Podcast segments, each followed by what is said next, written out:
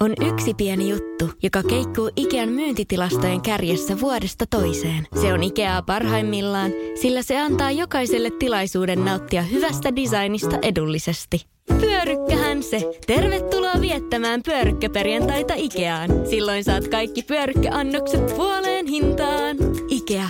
Kotona käy kaikki. Pyörykkäperjantai! Tämä on Podplay alkuperäissarja.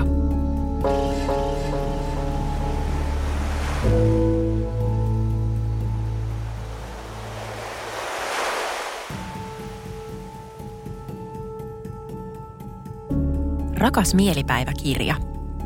Meiltä pyydettiin jaksoa äiti-tytär-suhteesta. Mä mietin, että ei hitto, tää menee kyllä mun rajojen yli. En voi puhua tästä julkisesti. Sitten kuitenkin aloin miettiä, että voi olla aika paljon äitejä ja tyttäriä ja muitakin, kenelle tämä on arvokasta. Silläkin uhalla, että äidit kuuntelee, puhutaan tästä tänään Jennin kanssa. Ensimmäisenä äitilleen terveisiä lähettää kirjailija ja puhetaiteilija Jenni Janakka. Terkkuja äiti. Ja toisena äitille terkkuja sinne Kouvolan suunnille.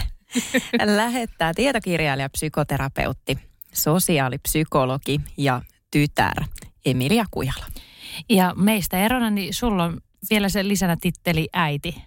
Se on totta. Mä en, en ole vielä ihan tottunut siihen, mutta se on, se on ihan totta. Niin.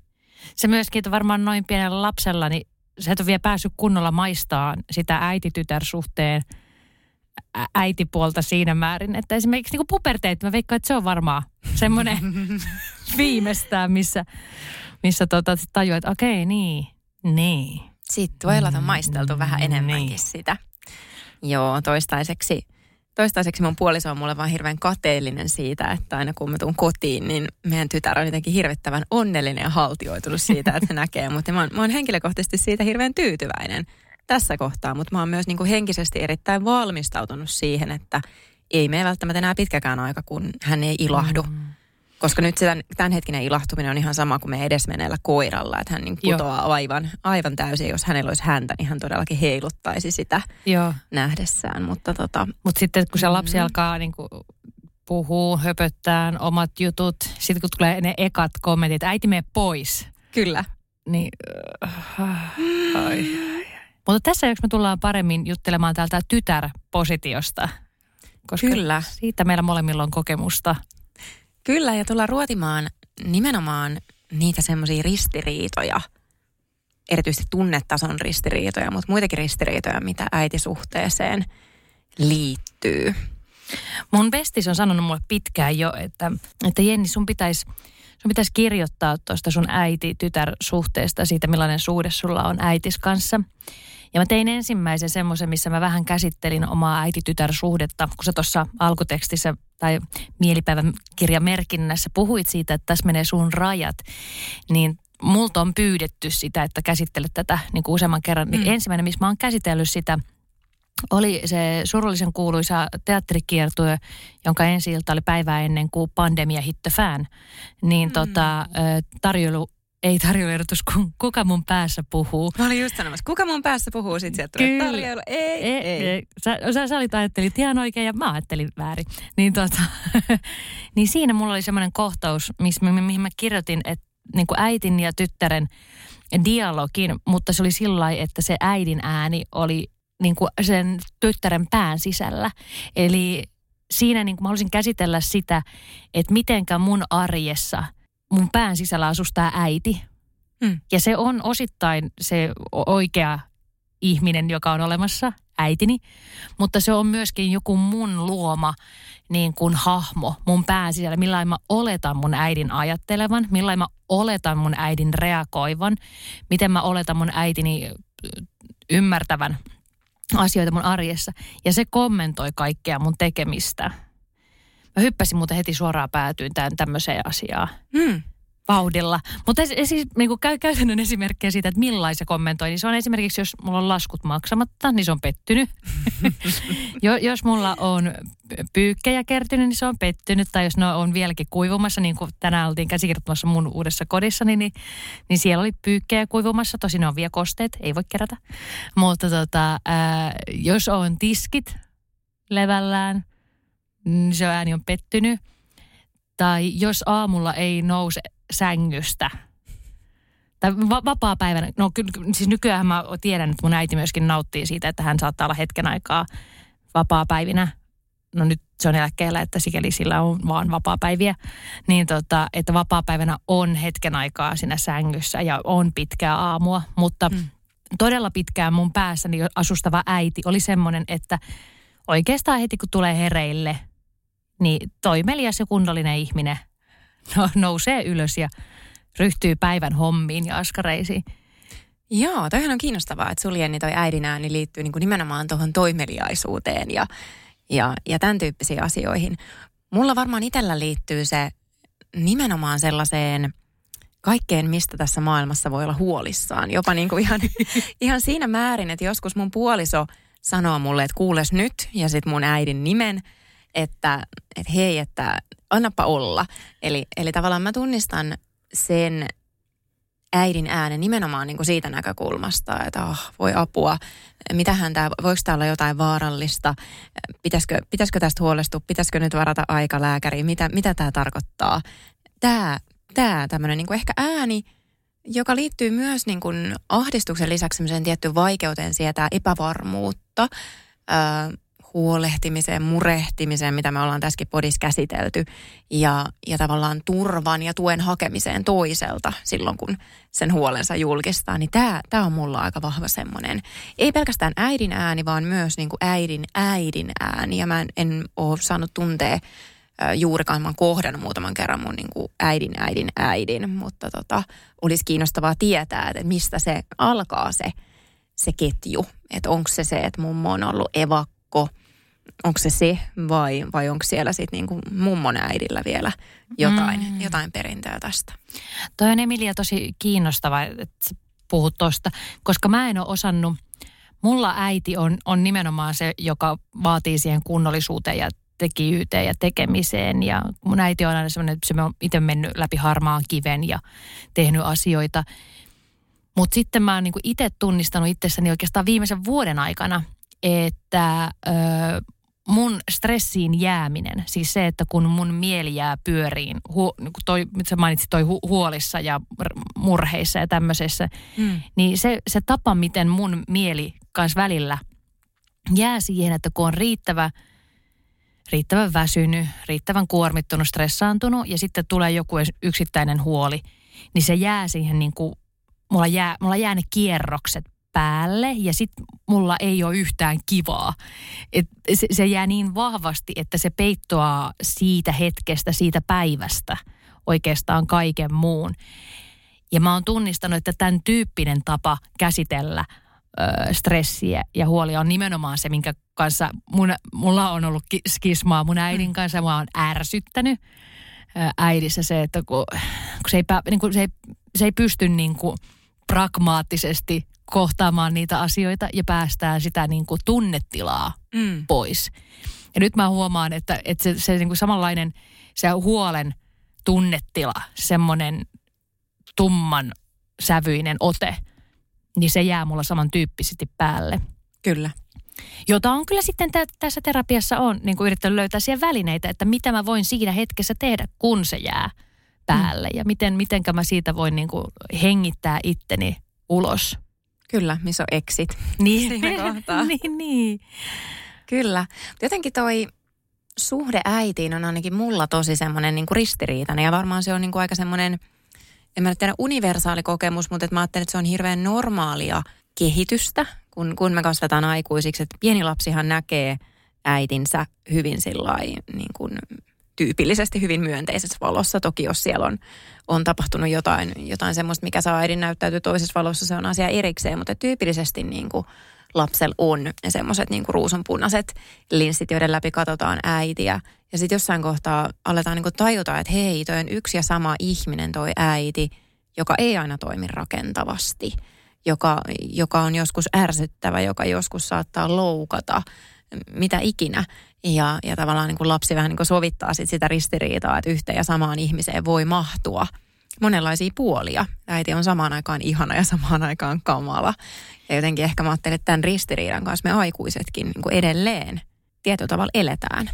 Joo, ja mun mielestä on jännittävää se, että niin kun mulla kesti ihan siis uskomattoman kauan ymmärtää, ja siis niin kuin todella ymmärtää se, että mun äiti on ihminen. Mm.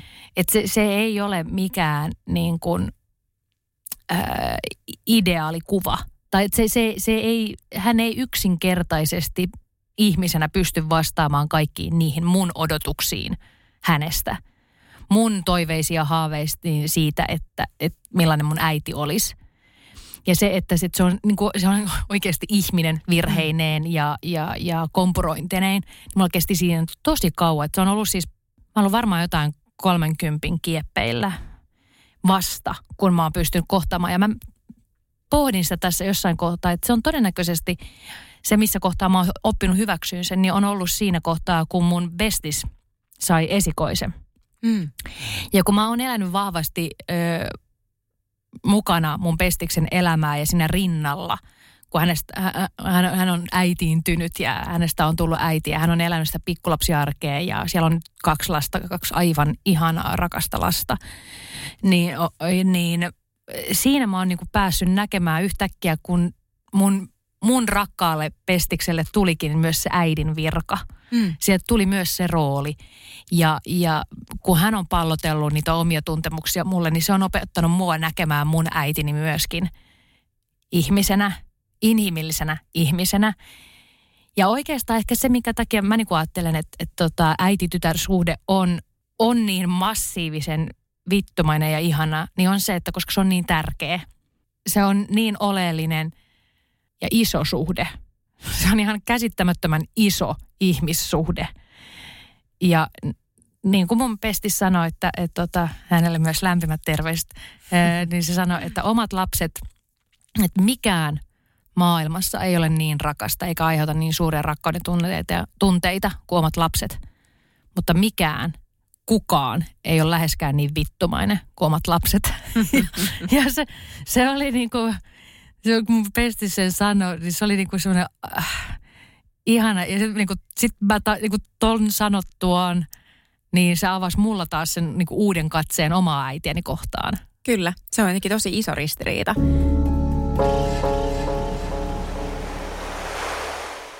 Mä jotenkin olen miettinyt paljon tota, kun ihmiset on kysynyt esimerkiksi multa, viimeksi viikonloppuna kysy, kysyykö ystävää, että onko niinku lapsen saaminen muuttanut sun suhdetta sun äitiin. Ja, ja sitten mä ajattelin jotenkin niin kuin, että no voi paska, että ei. että et varmaan pitäisi. Ja, ja siis okei, okay, mun, mun lapsi tulee niin kuin vuoden. Niin, tässä on vielä aika paljon niin kuin varmasti matkaa, matkaa kuljettavana, että et, et niin kuin on aika aikaista sanoa niin kuin mitään johtopäätöksiä tästä. Mutta ehkä se on ainakin jollain tavalla, niin kuin, jos se nyt on muuttanut sitä äitisuhdetta, niin se on saanut mut ajattelemaan niin entistä enemmän sitä, että mä en kyllä pysty olemaan niin kuin äitinä täydellinen, enkä pysty olemaan missään muussakaan asiassa täydellinen. Ja jotenkin olisi ehkä naiviakin ajatella, että mun lapsen ei tarvitsisi koskaan esimerkiksi hakea apua mielenterveyden ongelmiin. Ö, olisi naivia ajatella myös, että, että se että hän hakisi apua mielenterveyden ongelmiin johtuisi yksi ja ainoastaan niin kuin minusta. Et monet, monet, monet asiat jotenkin voi, voi elämässä kulkeutua semmoiseen suuntaan, että, että me saataan olla tosi haavoittuvia. Mutta ehkä mä ajattelen, että äitinä mun tehtävä on sitten se, että kun tulee se hetki, että meillä tarvitaan terapiaa tai meillä tarvitaan apua johonkin muuhun asiaan, niin mä oon sitten siinä rinnalla. Mm. Mä siis nauraadin, kun mä yhtäkkiä tajusin niin, että, niin, että sä oot niinku sä oot, ää, sä oot äiti ja tytär ja äiti ja terapeutti. Myös, että se on niin kuin karmeet määrät kaikkia rooleja sulla elämässä. Ressaannuin sun puolesta. Kiitti. Mutta siis toisaalta, nyt me tietenkin puhutaan myöskin siis siinä mielessä ihanasta tilanteesta, että me, meillä molemmilla on äiti elossa ja me ollaan saatu molemmat kasvaa turvallinen lapsuus ja turvallisessa kodissa Sä Kyllä. nyökyttelet, yes. Ja, ja niin kun on pystynyt rakentamaan semmoista turvallista suhdetta äitiin vaikkakin siellä on ne kaikki tappelut ja nämä, mutta sehän on nimenomaan taas sitä, että on turva, niin uskaltaa tapella. Niin mä oon sitten jossain kohtaa, mä oon havahtunut miettimään sitä, että nyt niin kuin aikuisena ihmisenä ää, mulla on edelleen tosi läheinen suhde mun äitiin. Hmm. Ja mä oon tajunnut jossain kohtaa, että kaikilla ei ole näin. Että kaikilla ei ole samalla tavalla läheinen suhde ja kaikki ei samalla tavalla jaa äitiensä kanssa asioita kuin mitä mä jaan. Mä jaan hmm. todella paljon. Ja sitä on niin nopeasti sitten lähtenyt tälleen, niin kuin, koska ihmisellä, niin kuin myös minulla on tapana ajatella, että, niin kuin, että onko tämä nyt hu- hyvä vai huono asia. Hmm. Onko, tämä, onko tämä Onko tämä joku, mikä on vielä, että mä en ole kasvanut aikuiseksi, kun mulla on edelleen näin kiinteä suhde äitiini tai näin läheinen suhde? Vai kertooko tämä siitä, että mä oon todellakin kasvanut aikuiseksi ja me pystytään äidin kanssa olemaan kypsiä aikuisia naisia, e-, eukkoja yhdessä? Mm. Että niin kun lähtenyt pohtiin sitä, että, että mä tiedän, että on niin kun, öö, on ihmisiä, jotka on silleen niin kuin äitinsä, näkee äitinsä yksi, kaksi kertaa vuodessa – jouluna ja joku muu. Kun mulle se on siis silleen, että musta on hassua, jos menee yli kolme viikkoa ja me ei olla niin kuin käyty pidempää puhelua, mm. missä on käyty kuulumisia läpi. Ja meillä on niin kuin aktiivinen perheen WhatsApp-ryhmä, missä niin kuin päivitetään näin. Et myöskin niin kuin, mä jaan tosi paljon mun elämäni henkilökohtaisia asioita äidilleni edelleen. On se sitten kipuilua työelämässä tai henkilökohtaisen elämän puolella – ja sitten mä oon ehkä tullut semmoisen lopputuloksen, että tämähän, tässä ei tarvinnut kysyä, että onko tämä hyvä vai huono asia. Mm. Että mä en ole ketään parempi, kun mulla on edelleen hyvä suhde äitiini, enkä mä ole myöskään ketään huonompi sillä, että mä oon niin tiiviisti tekemisissä äitini kanssa. Kyllä.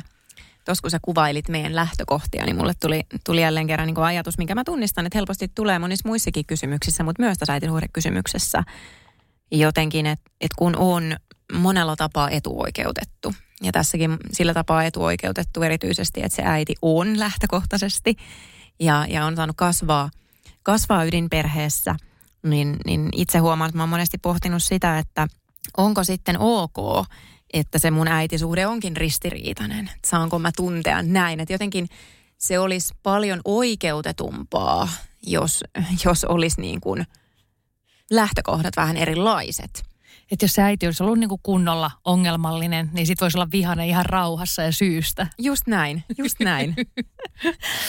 Tunnistat sä tätä? Kyllä mä tunnistan ja, ja, ja tota, tämä on nyt sitten ensimmäinen kerta kun tässä jaksossa, kun mä lähetän äitille semmoisia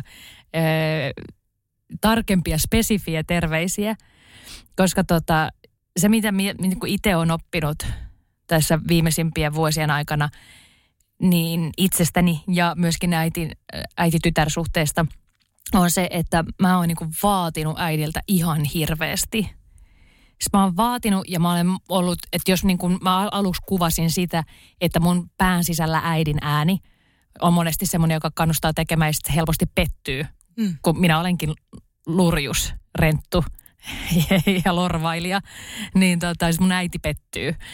Niin äh, niin kyllähän se, niin se pettymyksen tunne on myöskin mulla suhteessa äitiin. Että mä olen, mm. mä olen niin todella monta kertaa pettynyt siihen, että äiti ei tee niitä asioita, mitä mä keksin häneltä toivoa. Mutta, mutta siis sehän on ihminen, että eihän, niin kuin, eihän kukaan ihminen toimi sillä tavoin, mitä mä keksin toivoa niiltä Kyllä. ihmisiltä. Mutta on, niin kuin, on todella vaikea hyväksyä. Joo. Miten Jenni, ilmaiseksi sen sun pettymyksen sun äidille? Joo, no siis aikaisemmin mä ilmaisen sen ihan vaan niin kuin, siis kiukutteluna, ö, tuohtumuksena, lapsena isoina kyyneleinä. Tämä myöskin Joo. saattaa olla sellainen jakso, että mä saatan täällä alkaa itkeen. Hmm. Ö, koska olen myöskin sellainen ihminen, mä olen, kun saan puhua itselleni tärkeistä ja rakkaista ihmisistä, niin ne on niin kuin helposti semmoisia, että mulla on niin kuin pelkästään sanomalla, että vaikka pikkusisko. Hmm tai äiti, niin isä, ne luettelemalla noin, niin ne, ne vaan niin kuin saman tien, ne osuu johonkin mm. niin, että mulla tulee kyyneliä. Niin myöskin siis mä olen niin kuin itkenyt niin lapsena, että jos äiti ei ole ollutkaan juuri sellainen kuin mitä mä oon keksinyt. Mm. Tai että mä oon saanut lohdut, että mun äiti ei ole semmoinen niin kuin lohduttaja-ihminen. Johtuen varmaan paljon taas hänen niin kuin omista suhteistaan omiin vanhempiin, että semmoista niin kuin lohdutusta. Kyllä. Että äiti on enemmän semmoinen, että lohtua tuo ratkaisut tai viha. Joo. Et siis, että jos sen pystyy niin kuin sen niin kuin surun, mitä jo, jostain asiasta tulee, jos sen pystyy niin kuin käsittelemään sillä että ratkaistaan se, muutetaan se pare, niin kuin paremmaksi tai toimivaksi edes, tai sitten ollaan niin kuin vihaisia sille Hmm. epäoikeudenmukaisuudelle tai vääryydelle. Niin nämä on niin kuin ne äidin tavat. Ja mä oon taas sitten semmoinen niin emotionaalinen ihminen, joka olisin kaivannut elämässäni tosi paljon sitä, että mut olisi otettu ihan vaan syliin ja olisi ollut siinä läsnä. Ja, se ei, ole- siis ja sitten mä oon vaatinut tätä äidiltä. Eikä se, ei, se on, se on erimoinen. Kyllä. Toi on, mä luulen, että se on tosi yleinen kokemus, mihin moni meidän kuuntelija voi samastua, että on äitiin pettynyt.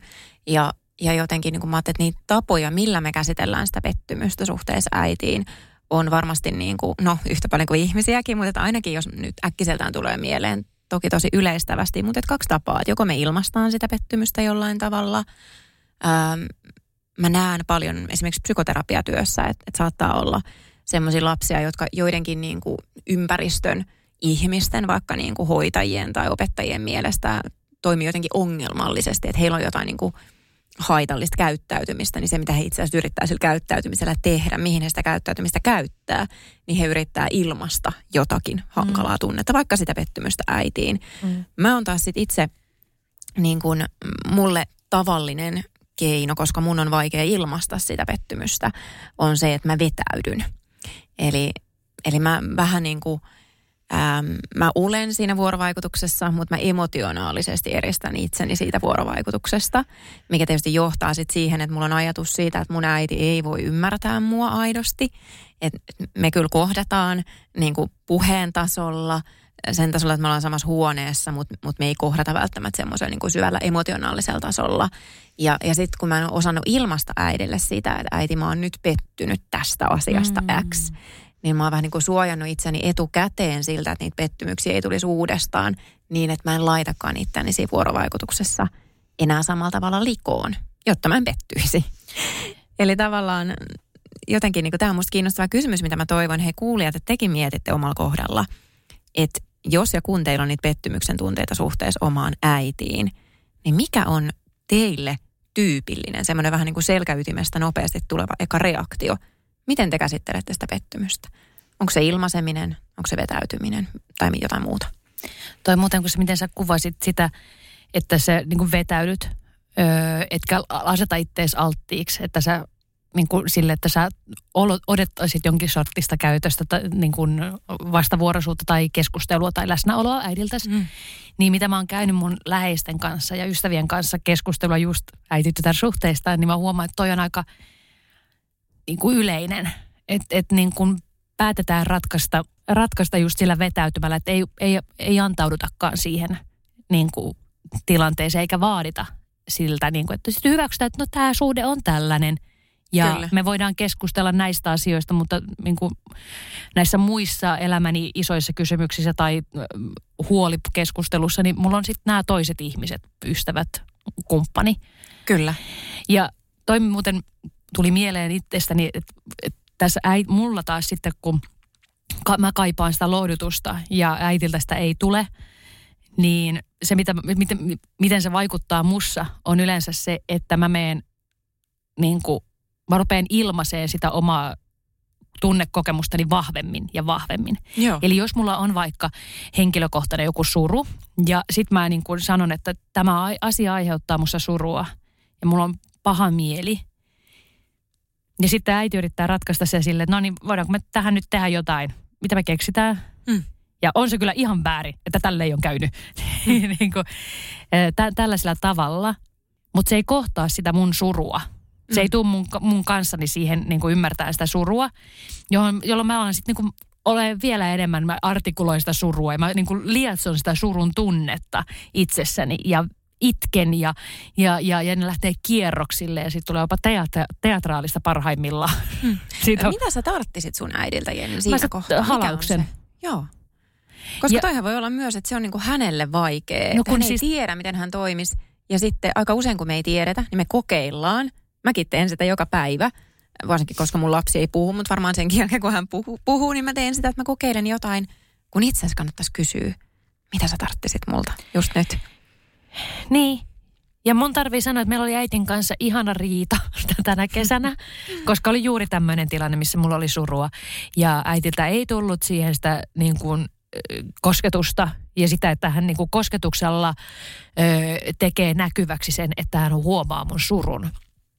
Niin tota, sitä äiti jossain kohtaa sanoi, että kun mä en ole semmoinen, että se ei mm. tuu multa luonnostaan, mä en osaa. Se, se, ei, se ei ole minua. Ja mä oon siitä tosi kiitollinen, koska se oli tavallaan, tämä nyt kuulostaa karskilta, mutta tota, mä en keksi parempaa sanaa, mutta se, se tuntui niin näpäytykseltä mulle, arvokkaalta sellaiselta, mm. koska se niin kuin muistutti mua siitä, että mun äiti on ihminen ja se ei, mun äiti ei ole tässä maailmassa niin kuin ainoastaan vaan passatakseen ja hyysätäkseen ja toteuttaakseen mun öö, kaikkia toiveita siitä, millainen mun äitin pitäisi olla. Vaan että se on ihminen. Mä oon niin ylpeä ja iloinen siitä, että mun äiti osasi siinä hetkessä kommunikoida sen, että kun mä en ole semmoinen. Ja se, niin kuin, se tuli myöskin hänestä se, että, niin kuin, että, että hän totta kai haluaisi auttaa ja ratkaista. Mutta kun ei se, ei se niin kuin tuu häneltä luonnostaan se niin kuin halaus ja kosketus.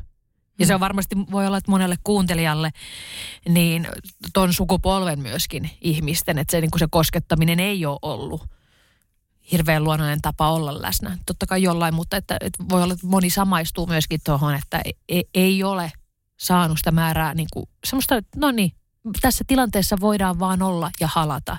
Ja se, se itsessään auttaa. Kyllä. Ja toi on musta hirveän hyvä esimerkki siitä, että miten se tällainen mä oon, se argumentti, niin se voi jossain tilanteessa toimia tosi hyvin. Ja sitten jossain tilanteessa se voi taas toimia tosi huonosti. Mulla tuli nimittäin niin kuin oma, oma esimerkki jotenkin tuosta mieleen, että, että kun mä kerron, että mun on vaikea ilmaista sitä pettymystä äidille, että äiti mä oon pettynyt tähän ja tähän toimintatapaa vaikkapa. Ja, ja sitten niin kuin mun tapa on ollut se, että mä vetäydyn ja mä suojaan itseni uusilta pettymyksiltä, että mä en edes niin kuin yritä, että mä rajaan just sen keskustelun niihin, että, että mitä nyt töissä, mitä, mitä on tehnyt ja missä on käynyt puhumassa. Ja, mitä vaatteita pitäisi seuraavaksi lapselle ostaa. Kyllä, ja kyllä, just, just, just tämä. Ja, ja sitten tavallaan kun on harjoitellut sitä itselle tosi vaikeat asiaa, että on yrittänyt ilmasta pettymystä. Esimerkiksi pettymystä niin kuin kuuntelemiseen ja läsnä olemiseen. Että on, on aidosti pyytänyt, että hei, että nyt voiko sä puhua vähemmän ja olla läsnä enemmän, kuunnella enemmän tässä kohtaa. Nyt ei tarvi sanoa, ei tarvi puhua, ei tarvi mitään. Niin sitten kun se ei olekaan toteutunut ja on tullutkin se argumentti, että mä oon tällainen, mä puhun tosi paljon ja, ja tällaisia me ollaan kuule koko suku. niin, niin tavallaan sitten siinä onkin tullut se, että se, se, joka validoinut sitä kokemusta, että joo sä oot tommonen, vaan okei, sä siis et halua ollenkaan katsoa peiliin. Saatko kiinni, mitä joo, joo, joo, ja siis se tavallaan niin kuin, se niin kuin, to, niin kuin tyrmää koko tilanteen. Kyllä. Tälleen niin kuin teatteripuolelta tulevana, niin siis improvisaatiossa niin kuin tyrmäys. Kyllä. Niin, niin kuin kieltää sen liikkeen suunnan, sen intention suunnan. Kun sitten se voisi parhaimmillaan olla just semmoinen, että, että niin, tai siis, että, että hy, hy, siinä on hiuksen hieno ero, että onko se semmoinen, että nyt me ymmärretään toisiamme ja hyväksytään asiat niin kuin se on, vai se, että niin kuin me ei, niin kuin, me ei ei käsitellä niin kuin tavallaan, että, että ei tulla siihen, siihen samaan hetkeen. Kyllä. Ja sitten siinä on tietty ero, että mä jotenkin ajattelen, että ihmistä on aika vaikea muuttaa, mutta ihmisen käyttäytymistä on helpompaa muuttaa. Ja jotenkin, niin kuin, että, että mistä se tavallaan lähtee se, mitä me pyydetään. Pyydetäänkö me toisenlaista käyttäytymistä?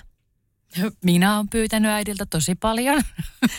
Vai pyydetäänkö me sitä, että muutun nyt hitto ihmisenä. Mm. Että jotenkin sen, ne on niin kuin eri tason prosesseja. Ja jotenkin mä ajattelen, että ja ihan niin kuin tieteellisestikin me tiedetään se, että niin kuin ihmisen rakennuspalikoiden muuttaminen toisenlaiseksi on, on hemmetin vaikeaa, ellei mahdotonta. Mutta käyttäytymisen muuttaminen on toki vaikeaa. Se, se ei ole kyllä mahdotonta, mutta vaikeaa se on. Niin jotenkin ehkä mä ajattelen, että tuossa vaikka kun mä oon pyytänyt olemaan niin kuin paremmin läsnä – kuuntelemaan, aidosti kuulemaan, niin mä näen ehkä sen, että se on käyttäytymisen muutosta. Mm. Ja sitten taas musta tuntuu, että mitä mun äiti tulkitsee sen, niin hän ehkä tulkitsee, että mä pyydänkin häntä muuttumaan ihmisenä, jolloin hänen on helppo vetää se kortti, että mä olen tällainen. Niin ja sitten tuossa tulee just niin kuin se on äidistäsi varmasti tuossa kohtaa taas tuntuu tosi pahalta, että o- oma lapsi pyytää muuttumaan toisenlaiseksi. Kyllä. Että taas sitten se, että näet, nä, please näe minut mm. sellaisena kuin minä oon. Kyllä. Että mulla on, mulla on kans ne omat ö, ö, ihmissuhteeni ja tarinani, mikä on vienyt mut siihen, että mä olen tällä, mä käyttäydyn näin ja mä ratkaisen näissä tilanteissa asiat tällä tavalla. Kyllä.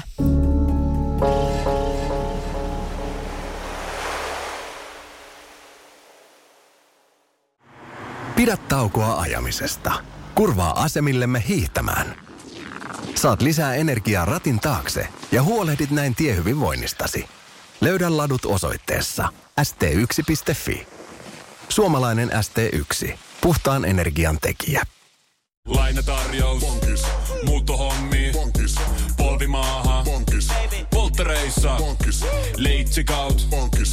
Autokaupoil. Bonkis. Hääyö. Bonkis. Kaikki uusi. S-pankis. Hae S-lainaa yksin tai yhdessä. Laske sopiva laina ja hae vaikka heti S-mobiilissa tai osoitteessa s-pankki.fi. S-pankki. Enemmän kuin täyden palvelun pankki.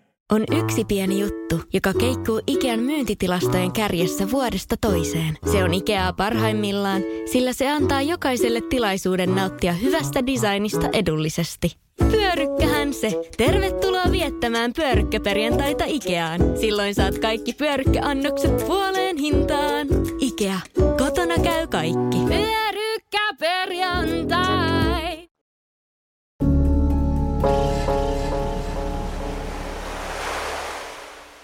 Nyt kun käsikirjoitettiin tätä jaksoa ja pohdin enemmän omaa äiti-tytär-suhdetta, suhdettani äitiin, niin mä jaan ehkä meidän niin kuin e, elämä kolmeen vaiheeseen.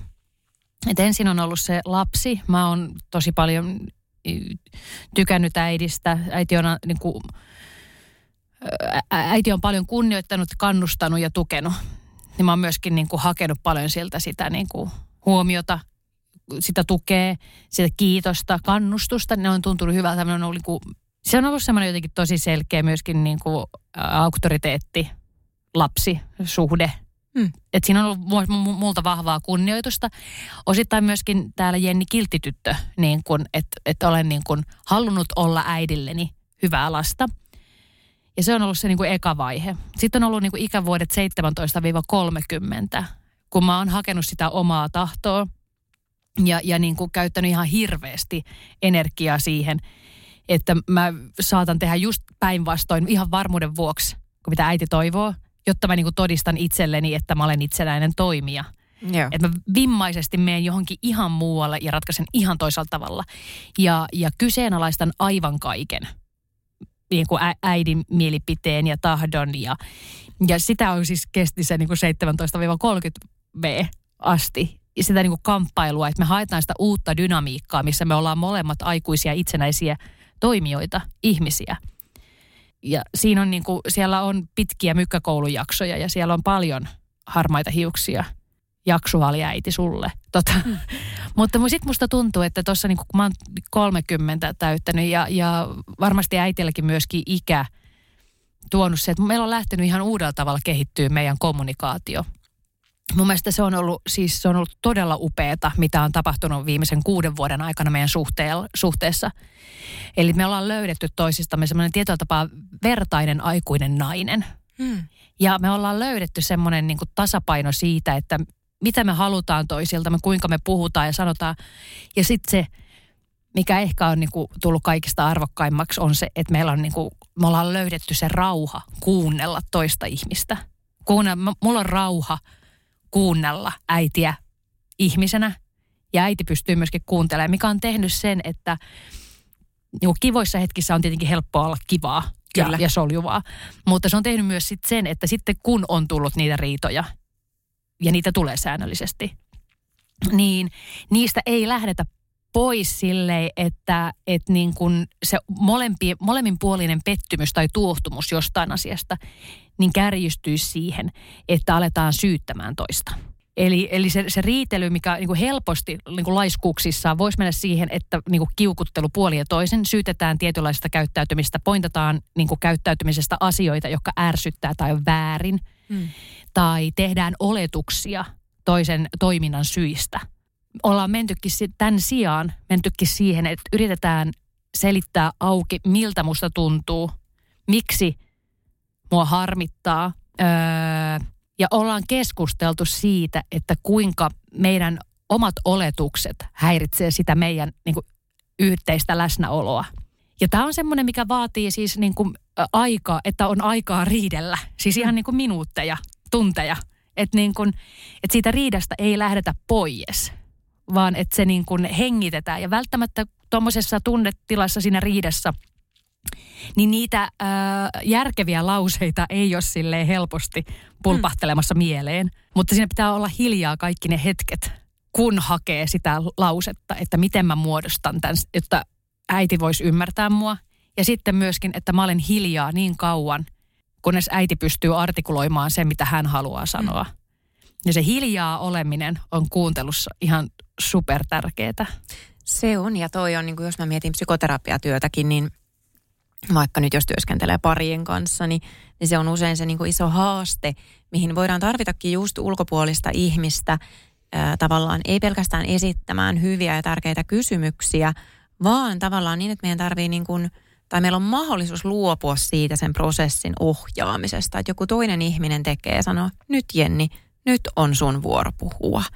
Ja nyt sä olet hiljaa sitten se toinen osapuoli siinä. Ja sitten päinvastoin, mulla tuli itse asiassa sellainen ajatus, että jotenkin kun meillä on kuitenkin, joo se on totta, että meillä on tarjolla Suomessakin niin kuin pariterapiaa, meillä on perheterapiaa, mutta jotenkin mä luulen, että aika moni ihminen voisi hyötyä ihan aidosti siitä, että olisikin mahdollista. Se, se ei tarvitse olla terapiaprosessi, niin kuin muutama keskustelu, vaikka yksi keskustelu käydä niin, että joku ulkopuolinen, esimerkiksi psykoterapeutti, jolla on siihen koulutus, ohjaa sitä, että miten sä käyt sen keskustelun sun äidin kanssa ja miten, miten tavallaan niin kuin siinä tilanteessa molemmat pääsee ilmaisemaan itseään ja, ja molemmat joutuu kuuntelemaan toisiaan. Että se voisi olla aika niin kuin jotenkin herkullista jopa. Mm. Kannatan, koska siis sen oppiminen on myöskin ihan tosi raskasta. Kyllä. Tässä kokemuksella, että, että niin kuin siihen, että, että me ollaan niin kuin löydetty se tasapaino. Ei se ole koko ajan, se on välillä aivan siis hukassa ja kaoottista, mutta että kun se on pari kertaa onnistuneesti löydetty, niin se niin kuin usko siitä, että pystyy niissäkin tilanteissa, kun on vaikea riita tai vaikea kärhämä käynnissä, mm. niin pystyy, että se, sinne on mahdollisuus löytää siihen kuuntelun tilaan. Joo. Minä psykoterapeutti Emilia Kujala aloin tässä pohtimaan niin kuin vakavasti, että – mä voisin ehkä ehdottaa mun äidille, että voitaisiko me mennä muutaman kerran terapiaan. Koska mä siis tunnistan, että me molemmat mun äidin kanssa ollaan, ollaan ehkä enemmän silleen taipuvaisia miellyttämiseen ja, ja niin kuin, ähm, jos me voidaan valita, niin me mieluummin vältetään konfliktia, kun mennään siihen konfliktiin, puhumattakaan, että me ilmastais asioita.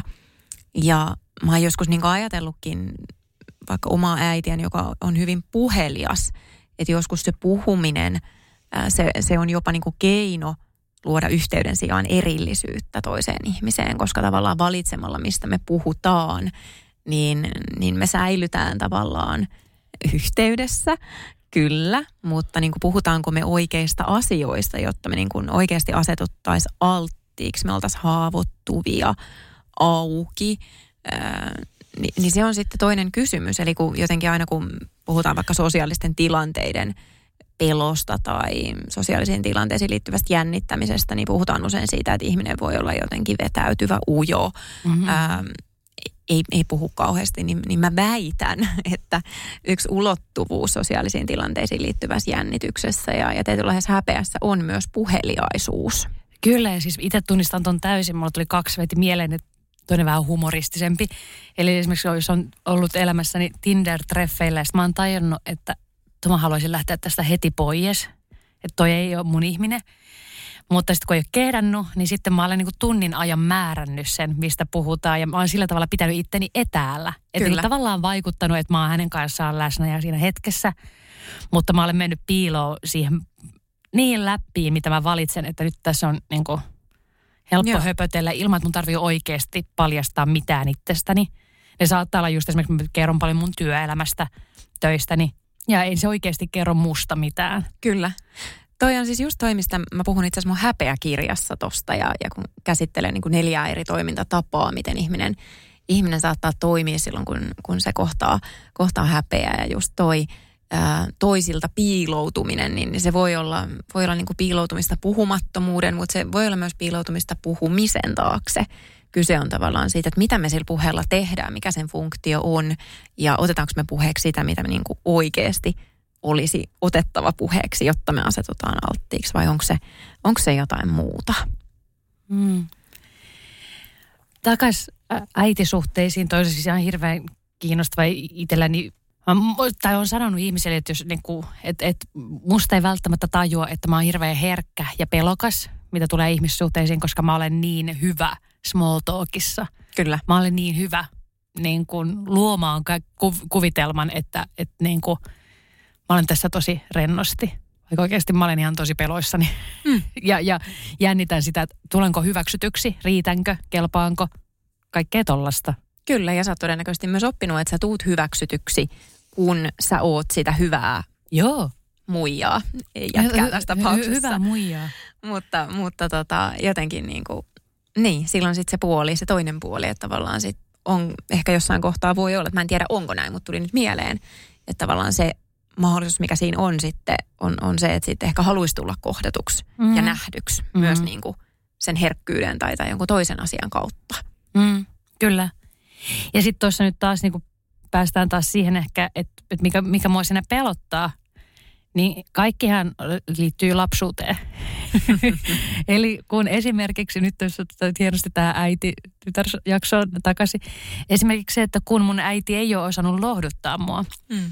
niin mä hänen, mulla on tullut on mahdollisesti jäänyt se kokemus, että mä en kelpaa tällaisena herkkänä, helposti isoja kyyneliä itkevänä ihmisenä. Että mä en kelpaa, mä en riitä, mä oon vääränmoinen. Niin öö, mä oon tähän niinku tekemiseen ja supliikkiuteen verhonnut sen, sen niinku ujouden ja arkuuden, herkkyyden. Ehkä mä, mä, en mä nyt käyttäisi sitten sitä itse asiassa ujosanaa, mutta se herkkyys. Mm, kyllä. Ja sehän siinä niinku tuossa äititytär-suhteessa on ärsyttävää havaita se niinku erilaisuus. Että me ollaan, vaikka me ollaan niinku geneettisesti ja perimän puolesta aivan siis niinku kopioita toistamme, niin silti se, miten me ollaan ihmisiä, niin me ollaan, niin kuin voi olla aivan täysin päinvastaiset tyypit. Ja se niin kuin ristiriita sen, niin kuin, sen väliltä, että, että tota, semmoiset piirteet, mikä mussa on tosi oleellisia ja luo, niin kuin iso, niin on, ei, ei, ei mitenkään. Mm. Ei, ei, ei äiti ole samanlainen. Joo, ja sitten siinä on tavallaan se toinen puoli ton erilaisuuden lisäksi, että on myös sitä samanlaisuutta, mikä, mikä voi olla semmoista, mitä on niinku itsessä myös vaikea katsoa, katsoa peiliin. Jotenkin tuossa kun puhuttiin esimerkiksi ää, eri rytmisyyteen liittyvässä jaksossa ää, siitä, että mä oon hidas, no, no mun äiti on, on vielä muakin hitaampi. Se, on- se on Jenni mahdollista. Mä, mä suosittelen joskus kohtaamaan mun äidin, niin, niin sä tiedät, tiedät, mistä mä puhun.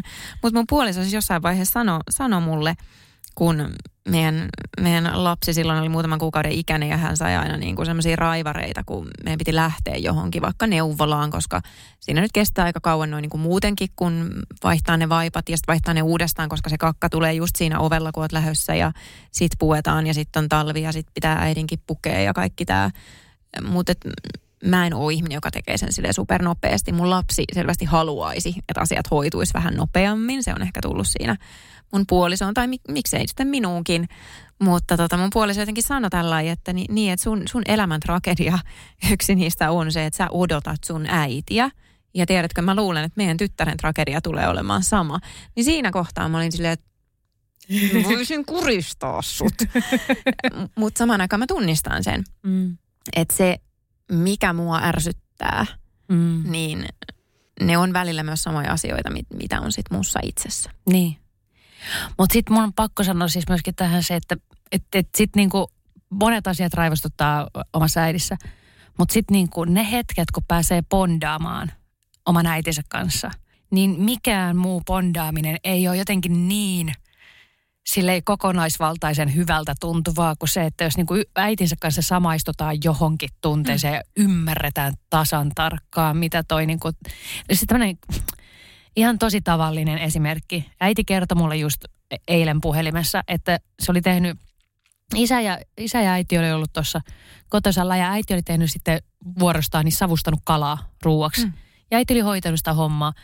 Niin sitten isä oli tullut siihen pyörähtää ja ohjeistaan, mansplainaamaan. Ja sanoi, että hänellä meni hermo siinä. Niin sitten kun mä pystyin siinä puhelussa olemaan silleen, että ei vittu äiti, mä ymmärrän sua.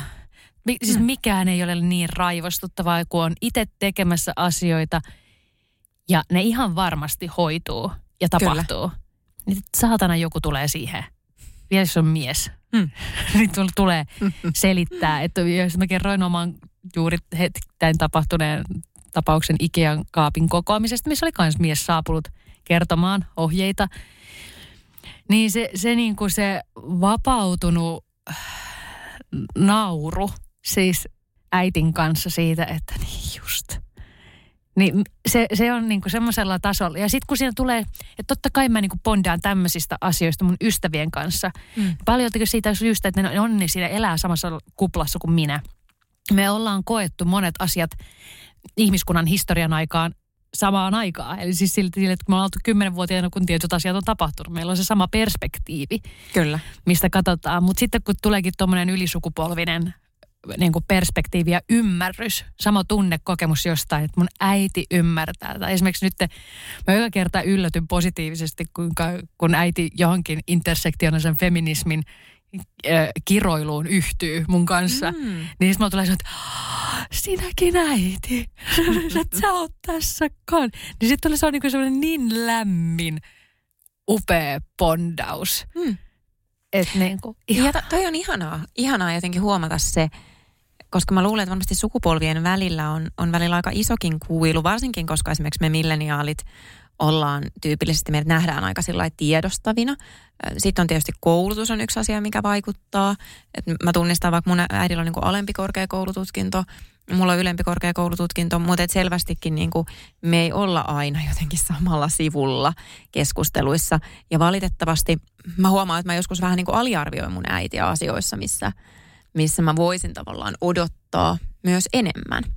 Esimerkiksi musta oli hirveän hauskaa, me oltiin just, just katsomassa tota äidin ja pikkusiskon kanssa ää, Prisilla musikaalia Helsingin kaupunkiteatterissa. Oh. On muuten hienoja asuja, terveisiä vaan siis sinne ja myös terveisiä Maria Veitolalle, että ne kaikki asut sopis sulle täydellisesti. Ihan siis niinku katukuvaan ei pelkästään tarvitsisi mihinkään Masked Singeriin Mä, mä haluaisin laittaa. mennä niin katsoa sen, mutta yhdyn tässä Annu Kemppaisen kritiikkiin siitä, että 89 euroa ei ole mahdollista mun maksaa teatterilipusta. Mä ymmärrän tämän täysin. Jatka toki. Kyllä. Prisillasta ja kokemuksesta Kyllä. äitissä. Mutta se oli, se oli niinku hauska siinä mielessä, o- okei, okay, me saatettiin vähän pikkusiskon kanssa ohjeistaa äitiä siitä, että voiko niinku teatterissa käyttää niinku kännykkää tai että onko silleen, voiko tehdä vaikka Facebook-postausta esityksen jo alettua tai jotain muuta tämmöistä. Mutta tota, samaan aikaan oli hirveän jotenkin hauskaa nähdä ja, ja niinku muistaa se, että ai niin, me jaetaan äidin kanssa myös niin kuin samanlaisia arvoja, mitä tulee vaikkapa niin kuin sukupuoli- ja seksuaalivähemmistöihin ja heidän oikeuksiinsa. Niin kuin tämmöisten asioiden muistaminen, että mikä meitä yhdistää siitä huolimatta, että on monia asioita, jossa me ollaan vähän niin kuin eri puolilla planeettaa, niin, niin se on joskus tosi, tosi tervehdyttävää. Ja toi oli esimerkiksi esimerkki siitä. Joo, ja toi on semmoinen, että mä rupesin itkeen täällä, koska siis mä olen niin iloinen, mä olen niin onnellinen siitä, että mulla on vanhemmat, sekä isä että äiti, joille niin kuin, niin kuin esimerkiksi seksuaali- ja sukupuolivähemmistöjen asiat on, on tärkeitä. Ne kokee, ne, niin kuin, ne ymmärtää, miksi niistä pitää pitää meteliä. Kyllä. Ja se on, se on upeeta.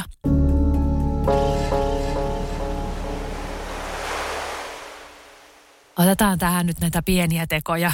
Ha- hassu lähteä tämmöisessä jaksossa, mikä on niinkin intiimi suhde kuin äiti-tytär-suhde, niin antaa mitään ohjeita. Tuntuu vähän väärältä, mutta ehkä annetaan nyt kuitenkin. Kyllä. Tämä on nyt tämmöinen niin kuin psykoterapeuttinen työkalu Mä puhuin aikaisemmin siitä, että mulle itselle henkilökohtaisesti on niin kuin vaikea ilmasta, varsinkin pettymyksen tunnetta, mutta et muitakin tunteita, mitä äitiin liittyy, mun on vaikea, vaikea ilmasta ja on työssä huomannut, että aika monella on ihan sama juttu. Ja sen takia mä antaisin tämmöisen pienen teon tänään, että, että kirjoita äidille kirje, jonka tarkoitus ei ole se, että sä annat sen kirjeen äidille, vaan kirjoita äidille kirje, jossa ilmaiset kaiken sen, mitä sä haluaisit sanoa, miettimättä, miten taitavasti sä sen ilmaiset, miettimättä, että, että mitä se nyt tästä ajattelee, koska pointti on se, että se on tunneilmaisun harjoittelua, se kirjeen kirjoittaminen. Se ei ole ää, paperi, jonka, jonka sinä lähetät äidille. Sitten jos sä haluat lähettää äidille kirjeen, niin sitten kun sä oot tehnyt sen semmoisen niin sanotun oksennetun version siitä tunneilmaisusta, niin sit sä voit miettiä niin kuin sitä, että mikä on se, miten sä tekisit sen taitavasti.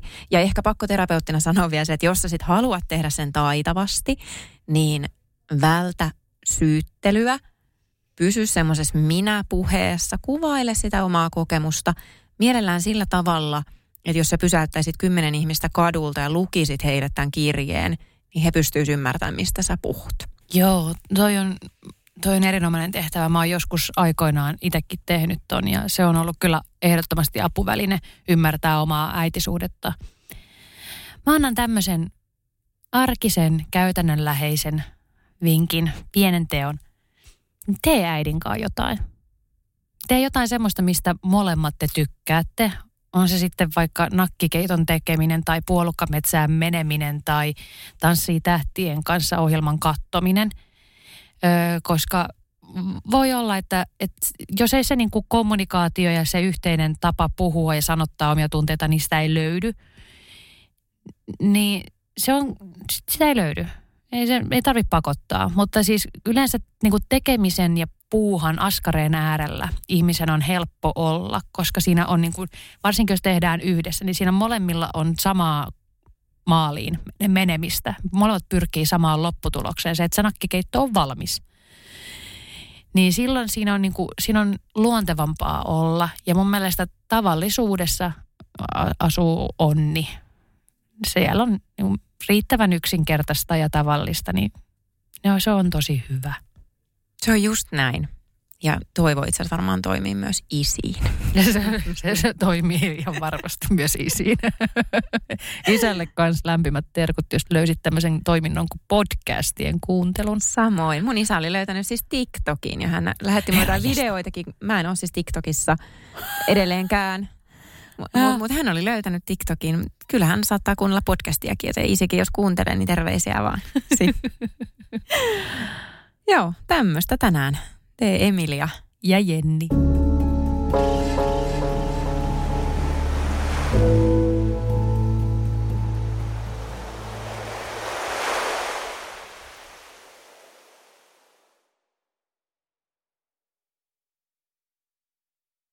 Lainatarjous. Bonkis. Muuttohommi. Bonkis. Polvimaaha. Bonkis. Polttereissa. Bonkis. Leitsikaut. Bonkis.